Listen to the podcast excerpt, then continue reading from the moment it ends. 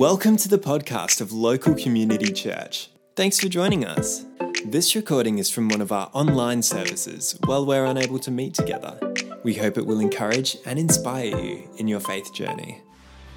Hey everyone, welcome to church. So good to be with you today on another Sunday session. Yeah, we look forward to being able to meet with you um, each second Sunday. And don't know about you guys, but we're starting to get in some form of rhythm of what this new normal looks like. Yeah, awesome. So we're going to move on to our, our teaching today, which is working through Acts, and we're up to Acts chapter 8, which is really exciting. Lots of things we could have picked in there, but we're actually going to focus on the story of Philip, who is called by God to go to a place and meets this Ethiopian. And so let's read that um, from Acts chapter 8, and we're going to read from verse 26. If I can find my Bible, that is. There we go. So, Acts chapter 8, verse 26. And it says, Now an angel of the Lord said to Philip, Rise and go toward the south to the road that goes down from Jerusalem to Gaza. This is a desert place. And he rose and went. And there was an Ethiopian, a eunuch, a court official of Candace, the queen of Ethiopians, who was in charge of all her treasure. He had come to Jerusalem to worship and was returning, seated in his chariot. And he was reading the prophet Isaiah. And the Spirit said to Philip, Go over and join this chariot. So Philip ran to him and heard him reading Isaiah the prophet and asked, Do you understand what you are reading? Mm. And he said, How can I unless someone guides me? And he invited Philip to come up and sit with him. Now, the passage of the scripture that he was reading was this like a sheep he was led to the slaughter, and like a lamb before its shearer is silent, so he opens not his mouth. In his humiliation justice was denied him. Who can describe his generation? For his life is taken away from the earth. And the eunuch said to Philip, About whom I ask you does the prophet say this about himself or someone else? Then Philip opened his mouth, and beginning with this scripture, he told him the good news about mm. Jesus. And as they were going along the road, they came to some water, and the eunuch said, See, here is water. What prevents me from being baptized? And he commanded the chariot to stop, and they both went down into the water, Philip and the eunuch, and he baptized him. And that's a pretty cool scripture to read. And I think partly because it's an example of what life was like in the early church. Yes. And I think it's an example of what life can look like now. And what I mean by that is we're just kind of going along in daily life. The Spirit speaks to us and says, Hey, I want you to go and do that.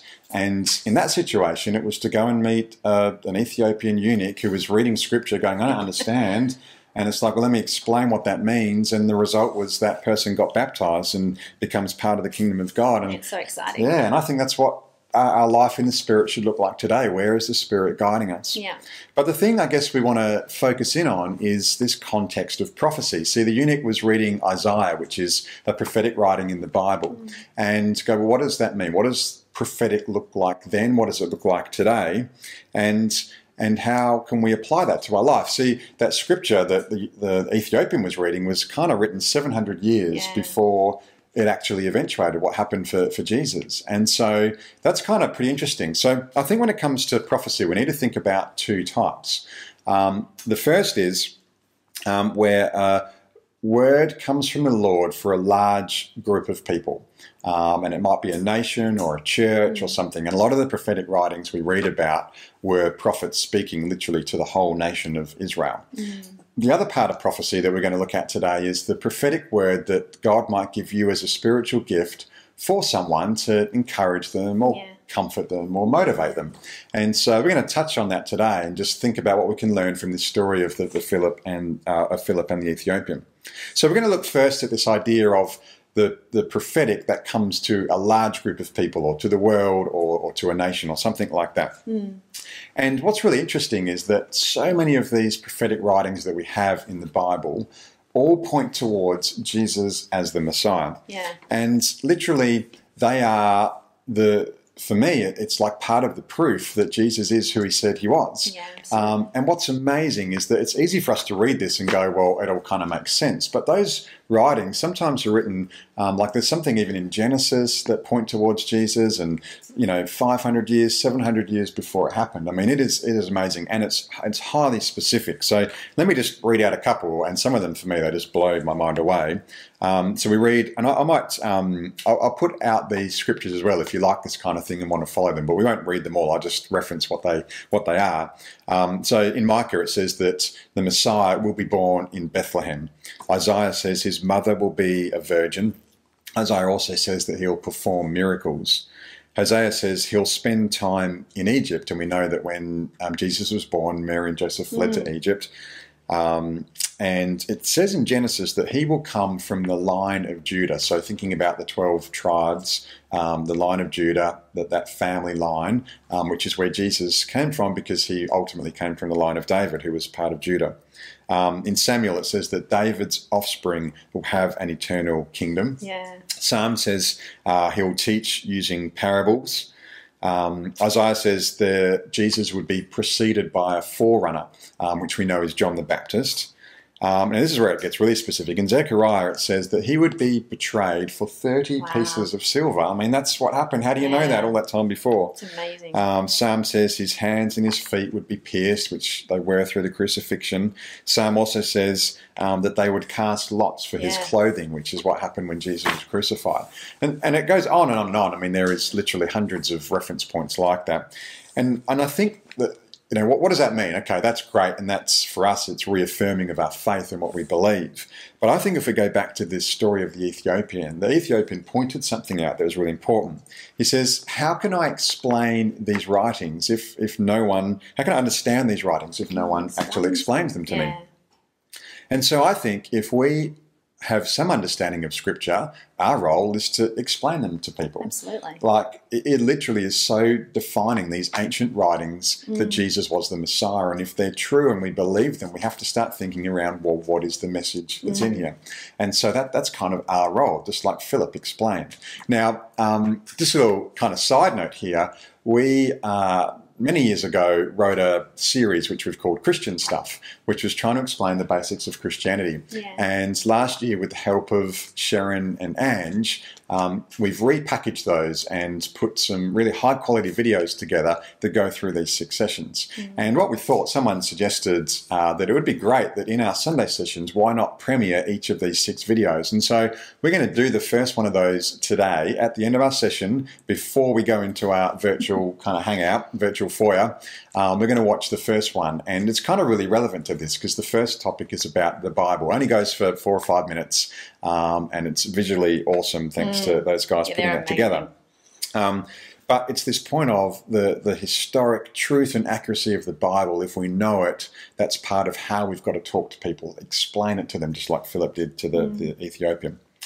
Okay, the other thing I just wanted to touch on relative to these ancient writings is they're not just all about proof of the Messiah. They kind of have, a lot of the time, this dual purpose where they were talking to, you know, there was an author writing to a group of people at a specific point in time, and they're writing to those people, but at the same time, they're prophetic in that they translate for us today. Yeah. Um, now, there's lots of examples, but one that I really like that we often talk about comes from Jeremiah 29. So let's just touch there uh, quickly. Now, before I read that, let me give you some context here. Jeremiah was writing to the Israelite people, and at that stage, and again, this is uh, 586 BC, and he's basically saying, You Israelites have been ex- exiled from your home, mm. and you're going to go to a place which is Babylon. And that's not your home, it's a foreign place. But during this time, God is saying to settle there and to make that your home. Mm. And one day there's a promise that you'll come back to your homeland. Now, Babylon was a physical place, it's actually near Iraq in today's terms, and it made sense for those people. But in the same way, it's also prophetic for us. And what we need to think about that is Babylon represents the earth or the world. And if we think about that, heaven is actually our real home. Mm. So right now we are exiled into Babylon, into earth. It often represents that. And, and this prophetic writing says that one day we'll go back to our home. We'll settle in our home, in our heavenly place. But right now we've got to live in this foreign place. And so suddenly when you read that scripture with that context, it looks very different. So let me read it. We're Jeremiah 29, verse 4 to 7. And it says, Uh, Thus says the Lord of hosts, the God of Israel, to all the exiles whom, I've sent into exile from Jerusalem to Babylon. So think about us from our home in heaven to Babylon, our, our earthly place. So what do we have to do? Build houses and live in them, plant gardens and eat their produce. Take wives and have sons and daughters. Take wives for your sons and give your daughters in marriage, that they may bear sons and daughters. Multiply there and do not decrease. But seek the welfare of the city where I have sent you into exile, and pray to the Lord on its behalf, for in its welfare you will find your welfare. And it goes on and on, but that, that's kind of really cool because I think um, isn't that true for us? We should Yeah. care about the welfare of the place that we live. It's not our real home. We should pray for that place. And so that's kind of one piece of how we can think about uh, the prophetic um, in Scripture. But Kylie's now going to share with us a bit of that more personal thing. What does prophecy Yeah. look like today where we're prophesying with one another? So, Yeah, I was, I was thinking about this and I was actually remembering when I was a lot younger and um, prophecy actually was something I was a little bit nervous about. Um, we actually had someone in our church who was clearly prophetically gifted, and I would get nervous when I was around them, thinking, What's God going to show them or what they're going to have to tell me? And it sounds crazy now, but what it actually highlighted is that I didn't fully understand the heart of God and the heart of prophecy. And so I just wanted to take a moment to read with you from 1 Corinthians 14 because it actually there highlights exactly what prophecy is about. And it says to us to follow the way of love and eagerly desire gifts of the Spirit, especially prophecy. And then Paul actually goes on to say, the one who prophesies speaks to people for their strengthening, encouraging, and comfort, and it edifies the church. So, how awesome is that? We are, there are so many gifts of the Spirit, but we are actually encouraged to eagerly desire the gift of prophecy because it's a gift that strengthens, encourages, and comforts both individuals and the group. So, if we're told to eagerly desire a gift of the Spirit, and especially prophecy, what does it look like in our lives? And I was thinking about uh, in the physical when I eagerly desire something. You know, it might be coming up to your birthday and there's something you want, and you research what the version is that you want of it, and then you start talking about it. Or I drop hints to Derek to see if he's, and then I think about it and I hope that I'm going to receive it. And there's this real eager desire that builds up in the hope that I'm going to receive this gift. But what does that look like when we think about it spiritually? Because to eagerly desire something spiritually, and I, I think there's three keys that um, are good for us to just look at if the gift of prophecy is something we want to eagerly desire in our life. And the first one is that we eagerly pursue it. So, what does it mean to eagerly pursue something? Well, it's got to start with prayer. You know, this is a gift from God to us, or from the Holy Spirit to us. So, we need to ask Him for it it's it's okay to go to God your Father and and desire something that is a gift that He has that's available. But I think in the midst of that, obviously the gift of prophecy takes faith and it takes boldness. So to be praying that He would increase our faith and our boldness. And also praying that in that time we would actually just grow in hearing His voice. Because, like the scripture Derek shared, you know, Philip heard God prompt him to go over there. And so we need to be attuned to hear God's voice in the little things and the big things so that we start really recognizing it. And um, we can hear that through word, we can see pictures. There's so many different ways, but actually be pursuing Him in knowing His voice more. Yeah. I think the other thing you can also do in that is maybe ask people who have the gift of prophecy that are in your life to pray for you to receive it. That's okay as well. That's the body of Christ working. You know, you ask them to pray for you too. So, firstly, we need to eagerly pursue the gift. And secondly, we need to eagerly learn about the gift. You know, it's there's so many places we can go whilst it's a gift from God and we always need to remember that it's about him not us. It's about him giving a word for us to share on his behalf, we can still learn how to operate with him in that. It's like we've talked about other times, you know, we're still his hands. And so, how do we work with him the best? And so, the first one I'd say is go to the Word of God. You know, there's 18 prophetic books in the Old Testament between the major and the minor prophets. And then books like Acts and Corinthians, we can read where people reference prophecy or give new prophecy. You know, we read actually that there was four daughters who were all prophetically gifted. You know, there's so many references to it. And so actually read them though with a new eyes to learn about prophecy. What can I learn from Isaiah when he prophesied? What can I learn from Hosea when there was prophecy? How can I actually learn about this? And then also, there's so many resources around. So I'd encourage you be wise in the resources you read, but where they're reputable, read about um, prophecy, learn about it, have a hunger to understand it more. And then, a bit like prayer, if you've got people in your world who you trust and who operate in the prophetic, ask them to share their journey with you.